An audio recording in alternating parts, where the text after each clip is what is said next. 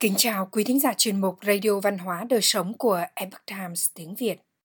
Hôm nay, chúng tôi hân hạnh gửi đến quý thính giả bài biên tập của Thảo Ngọc có nhan đề Tôn trọng người khác là sức mạnh ngàn cân. Tham khảo từ bài viết của tác giả Lục Nhẫn tại nguồn tránh kiến.org. Kính mời quý vị cùng lắng nghe. Ăn đầy bao tử chỉ có thể giải quyết nhu cầu tạm thời. Nhưng tôn trọng về nhân cách lại có thể khích lệ cả cuộc đời một con người. Đây chính là chỗ cao minh trong đối nhân xử thế. Ngày xưa có một vị trưởng lão rất giỏi làm bánh nướng. Bánh nướng của nhà chùa vừa thơm vừa ngọt bất cứ vị khách hành hương nào lên núi lễ phật đều muốn nán lại thưởng thức. Tiếng lành đồn xa, khách viếng thăm chùa ngày càng đông. Hương hòa của nhà chùa cũng ngày càng thịnh vượng. Một ngày nọ, có người hành khất từ phương xa đến sau khi bái phật, ông cũng muốn thử bánh nướng nhưng các tiểu hòa thượng vì thấy người này vừa nhếch nhác, vừa bẩn thỉu, nên đã không cho ông vào bếp. Người hành khất buồn bã, suýt chút nữa đã quay đầu lững thững bỏ về. Đúng lúc đó, trưởng lão xuất hiện. Ông của trách các đệ tử và nói, người xuất gia quý ở lòng tử bi các con sao lại có thể làm thế được? Rồi trưởng lão đích thân chọn chiếc bánh nướng to nhất cùng kính mời ông thưởng thức.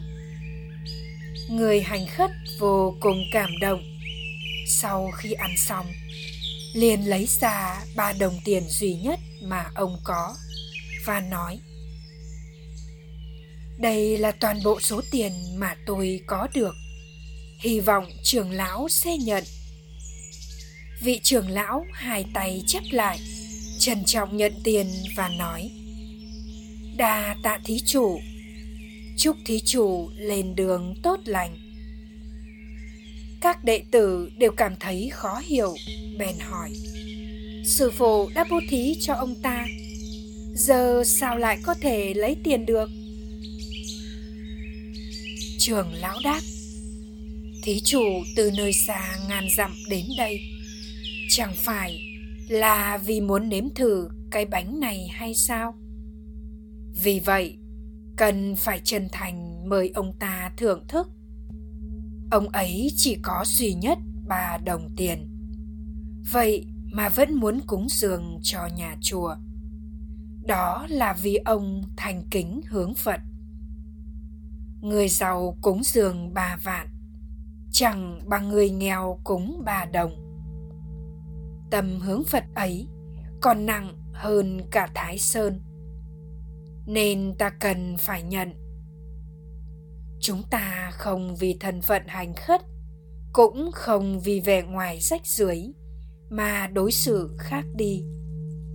Ấy là vì chúng ta trân trọng lòng tự tôn của ông ấy. Vị thí chủ cảm nhận được sự trân trọng này.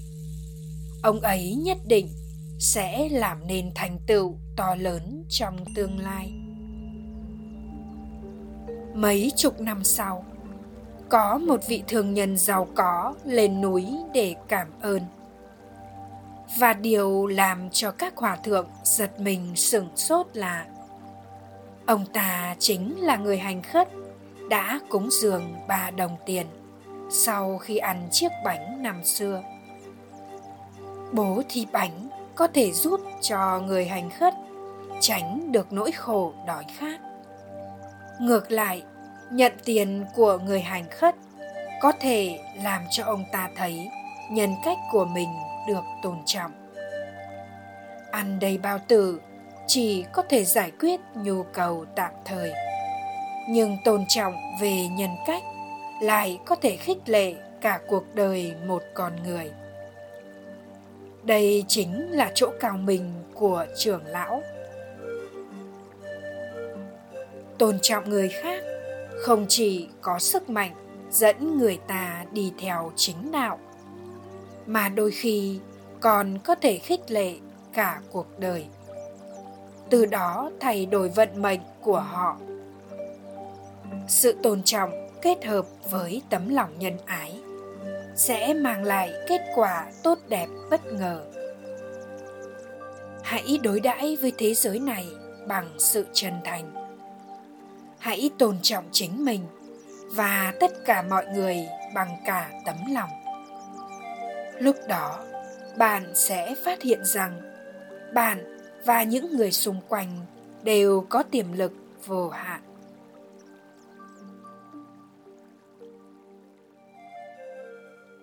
Quý thính giả thân mến, chuyên mục radio văn hóa đời sống của epoch times tiếng việt đến đây là hết.